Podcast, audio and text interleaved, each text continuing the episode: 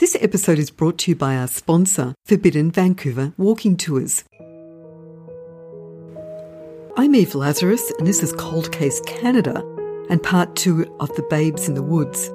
If you haven't already, please listen to part one, which details the discovery of the two tiny skeletons found by a Vancouver Parks Board worker in Stanley Park in 1953. The two boys were believed to be aged between 6 and 10 when they were murdered. Cold Case Canada is an independently produced true crime podcast hosted by Eve Lazarus, a reporter and author based in Vancouver, British Columbia. I've just met up with Kat Thorson at the parking lot near the Children's Railway in Stanley Park, and we're on the way to the place where the babes in the woods were found. Even though 67 years has passed since the skeletons were discovered, and Stanley Park is one of the most popular tourist attractions in Canada, the trail that we're walking on still feels isolated and remote. In 2003, Kat Thorson was studying criminal profiling when her father handed her an article from the Globe and Mail. The story came on the 50th anniversary of the Babes in the Woods discovery and detailed retired detective Sergeant Brian Honeybourn's obsession with the murder of two young brothers in Stanley Park. Intrigued by the story, Kat went to hear Honeybourn and Dr. David Sweet, a forensic dentist from UBC, speak about the murders at the Vancouver Public Library. After the talk, she went to Honeybourn and offered her services as a volunteer researcher. So, Kat, tell me how you got involved in this. At the time, I was studying criminal profiling and uh, behavior evidence analysis. So, for me, I was really interested in the offender and victim relationship. And so that's why I think my father thought, well, you know, go take a look here. And so during the lecture, I was like absolutely intrigued by this story. And then uh, went up to uh, Sergeant Honeybourn at the end and I said, I would love to volunteer to help you research this case, anything I can do. And he graciously said, Oh, that would be great. And so I thought I would just be maybe reviewing paperwork or going to the library, but I was totally enfolded into the case in a very exciting way and became part of the Babes in the Woods task force. Kat spent the next 12 months working on the volunteer task force, headed up by Brian Honeybourn and made up of Dr. David Sweet, retired investigative reporter George Garrett, and Kat. She tracked down old leads, revisited the original case files and evidence boxes, and searched through archival records. Kat also visited the scene of the crime at Stanley Park, where she's taking me today. I asked Kat, after spending all this time researching and drawing this case, if she has a theory as to who she thinks murdered those children. I put myself at the scene and that's sort of like the behavior evidence analysis technique is start at the scene and slowly work your way out. As I looked at and read about how the children were found, they were laid out in a particular way. They were not laid out haphazard, they were laid out head to toe, and they were covered in a fur coat. So there was this sort of almost maternal way that they were laid out. And as a mother of two, that it struck me as that there was a thought to how they were left. There was a woman's shoe lodged between them, almost like wrenching your foot out. There was a hatchet. There was a children's lunchbox. All those little evidence felt like there was something desperate to the act. No one has identified these children to this day, it is a family secret. It's a deep rooted secret, and I really feel that the family in time has died off because you know things come up and over time and but there's nothing has bubbled up about this case. And the amount of research they did into missing children at the time you would think that somebody would recognize who those children were. So for me they were likely out of province children and it was a desperate act, her last choice. And then my theory is too that she shortly thereafter would have committed suicide. Mostly because of their clothing. It's likely the kids were taken to the park in the fall. They were wearing fall clothing. So I looked at ads. as late 40s. They had the same kind of tartan jacket. Okay, so those are tartan jackets with a ribbed sleeve and a ribbed like waistband and they had leather belts mm-hmm. and they had corduroy pants. They had underwear that was too big, which is so sad. That was kind of folded in and held with a safety pin. So, hand me downs. Yeah, hand me downs. The shoes were that crepe sole, they call them, and right. the leather helmets, uh, which was a popular post war thing because of the World War II and the Air Force. Investigators had originally believed that the murders took place in October 1947. But as the investigation evolved and DNA found that the children were two brothers, not a boy and a girl, and finding that a witness had lied, the date of the murders is now believed to be somewhere between 1944 and 1948.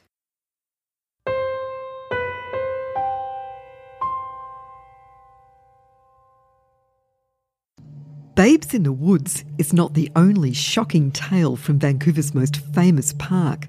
On Forbidden Vancouver's Dark Secrets of Stanley Park tour, you'll hear stories of buried treasure, the truth about Dead Man's Island, and the notorious case of the Stanley Park Prowlers. Forbidden Vancouver's had over 1,500 five star reviews on TripAdvisor and are winners of the prestigious City of Vancouver Heritage Medal of Honour. Find out more and book tickets at forbiddenvancouver.com and you can save 15% on your booking using the code COLDCASE. When I went searching through the early newspapers, I was amazed to find out just how much was happening in Stanley Park in the 1940s. The Free Stanley Park Zoo closed in 1996, but it had been around since the late 1880s. It was apparently quite an attraction for locals and tourists in the 40s and 50s. I remember when I first came to Vancouver being shocked to walk into the park and find polar bears, monkeys, snakes, and even kangaroos. Ceperley Park, the playground near the pool at Second Beach, was also a big deal. It was much nicer and grander than it is now. It was built with $13,000 from Grace Ceperley's estate in 1922 and would still have been quite spectacular in the 1940s. The rowing club was well established, as was cricket, tennis, horse riding, biking, and the original miniature railway opened in the summer of 1947. The Rose Garden was a draw, as it still is now, as was Theatre Under the Stars at Malkin Bowl and dining at the Stanley Park Pavilion.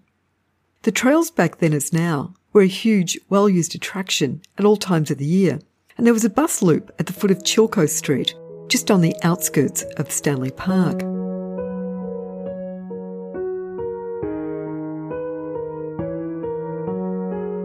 As you know from part one of this podcast, there's been literally hundreds, if not thousands, of leads followed up over the years.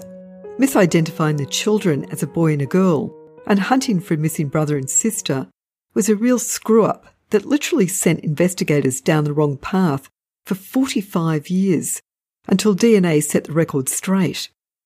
But after all that time, there was no way of knowing how many leads about missing children were ignored because they were looking for a boy and a girl.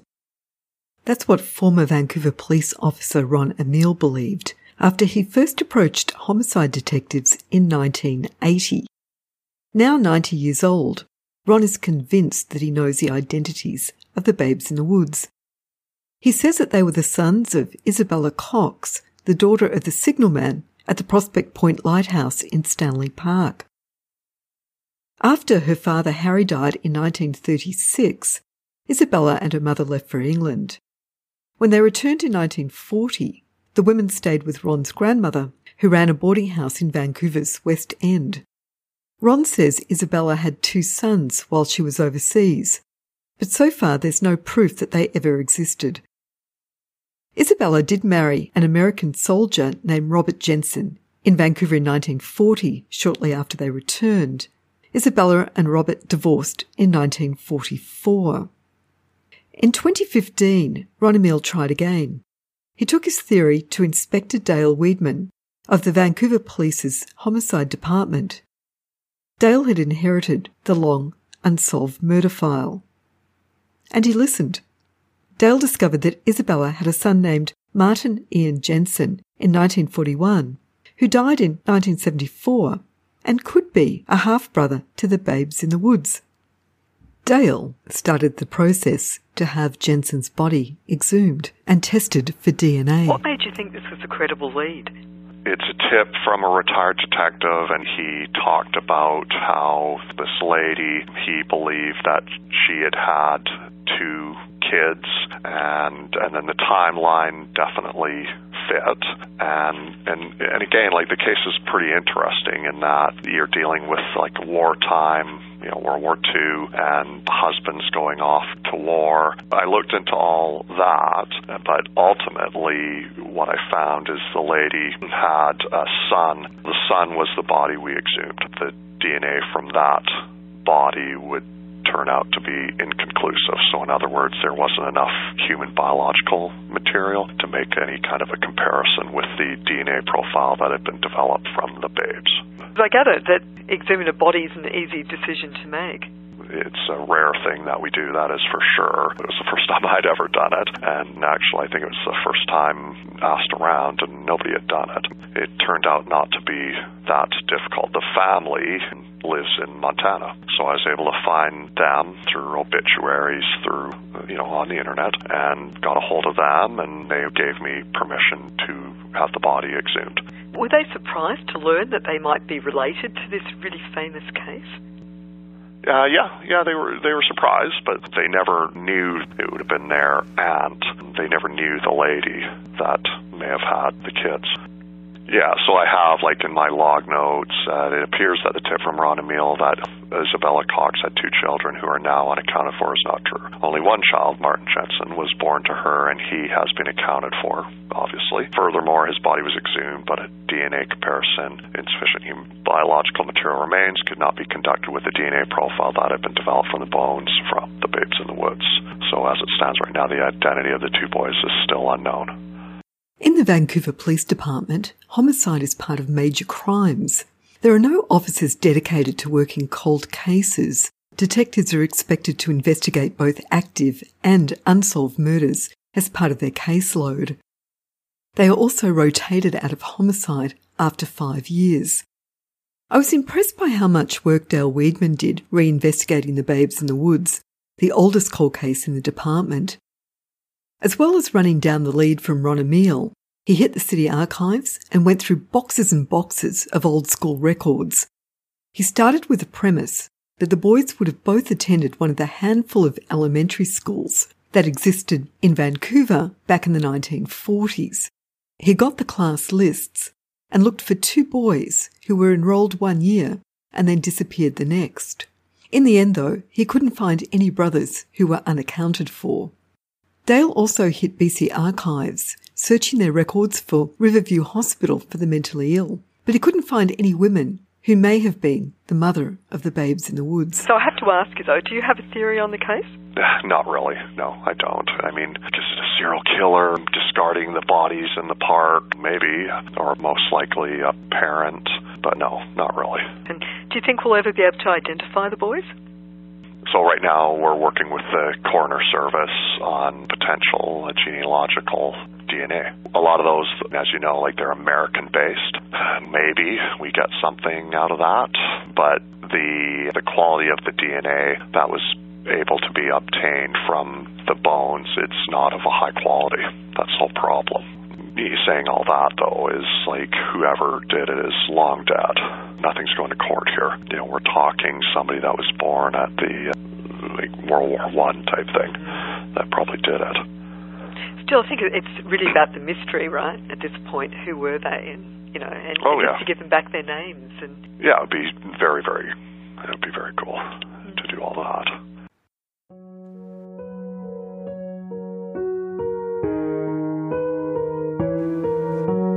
Coroner Laura Yazedjian is looking for the names of more than 180 cases of unidentified remains found all over British Columbia. Some are hikers who were lost and ultimately perished in the woods. Some were pulled from rivers and lakes around the province. Others were found in mountain crevices. Old, young, male, female, suicides, accidents, and murders.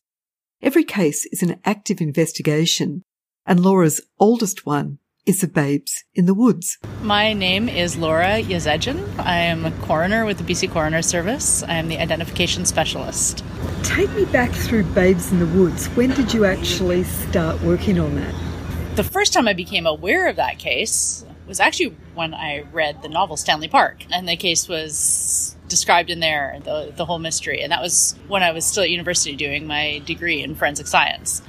And then I came back to BC and started working on contract with the coroner service as an anthropologist and realized then that the cases were still open, unsolved investigations with the coroner's office as unidentified remains cases. When we talk about, you know, these two kids who were murdered back in the 1940s, never found, and just thinking about how different the city was at that time and how something like that could have happened and nobody figured out who they were over all this time. It's fascinating mystery. So, what's the first thing you did with it when you had the case? Once I became a coroner and it actually became my jurisdiction of my case to work on, we started looking at the different types of DNA analysis that could be done just because historically, you know, the analysis that was done was what could be done at the time. So pathologists looked at the bones and pathologists are not always very good at analyzing skeletal human remains just because it's not their mm-hmm. area of expertise and their area of speciality, which is why for so long the bones of these two kids were believed to be a boy and a girl, when in fact, once we did DNA analysis, it was determined it was two boys. So the investigation from the very beginning was focused looking for the wrong people, releasing the wrong information, trying to figure out who these kids were. So the more technology changes, the more information that we can get. So nowadays, we can do Y chromosome testing to determine if they are related along the male line. We can do mitochondrial testing to see if they have the same mother. And now, with all of this genetic genealogy, doing DNA that's used on this public source websites like Ancestry and 23andMe, and possibly even find distant relatives of theirs who may have uploaded their DNA to these systems. Laura says that the US labs also generate a report that provides phenotypic information. That's uh, information like hair and eye colour, skin colour, and it can even estimate a region of origin. In March of 2019, the BC Coroner Service published an online map plotting the location of all of the remains that have been found throughout the province and I've put a link to the map in the show notes for this episode on my website. Now, most of these remains are clustered around Vancouver and the North Shore, and the majority are male. There are 13 cases, including the babes in the woods in the Stanley Park area alone. The map is set up so that you can click on any dot and see details like approximate height, age, race, and estimated time between death and date discovered.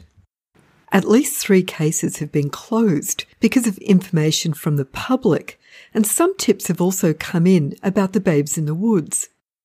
Mostly, Laura says these are from elderly people who say they remember something that could help provide the identities of the children. While some tips are more reliable than others, every lead is followed up. The number one question that Laura is asked is why she just can't send the DNA off to Ancestry.com. She's only half joking when she says a skeleton can't spit into a tube. So, one of the biggest problems that we have with that is unfortunately, in this case, we have very little skeletal material remaining. So, when the case was originally investigated, unfortunately, a lot of the skeletal material was cremated and so called buried at sea. We don't know what technology is going to come up in the future and you know the different types of analysis that are going to be able to be done. Partly we have very a very small amount of skeletal material remaining from each of the cases. The second thing is they are children. So the material we have is it's not like having an adult skeleton which has much higher concentration of DNA in the cortical bone. You know, it's easier to get a, the sufficient amount of DNA that, that a lab would need in order to actually create a profile. So it's not just having the material, it's being able to get the DNA out of it. And of course, they're also 70 years old. You know, the older the material is, it just naturally degrades. Last August, Laura sent two bone samples from the babes in the woods to a lab in the United States. So far, they've been unable to extract enough usable DNA to send to GEDmatch, a public genealogy site in the US. Laura remains cautiously optimistic that the lab will eventually be able to get enough usable DNA from the babes in the woods to submit to GEDmatch. After that, we'll just have to hope that one of these kids' distant relatives has submitted their DNA and opted in to the system. So the story of the babes in the woods is far from over. Their killer is long dead, but I'm optimistic that these boys will eventually get their names back. If you're enjoying Cold Case Canada, why not buy Eve a coffee? Go to evelazarus.com. For more information on my podcasts or my books or my blog, it's all on my website at evelazarus.com. And as always, thanks so much to the Vancouver Police Museum, which not only is the origin for many of these stories and carries a great selection of local crime books, it truly is one of Vancouver's hidden treasures. If you'd like to learn more about the Babes in the Wood case and other historic murder cases in Vancouver, visit the Vancouver Police Museum and Archives, read case files, and see real evidence from the Babes case, the infamous milkshake murder, and others that were investigated in the building's former forensic analyst lab and city morgue. Located at 240 East Cordova Street, buy tickets online at vancouverpolicemuseum.ca.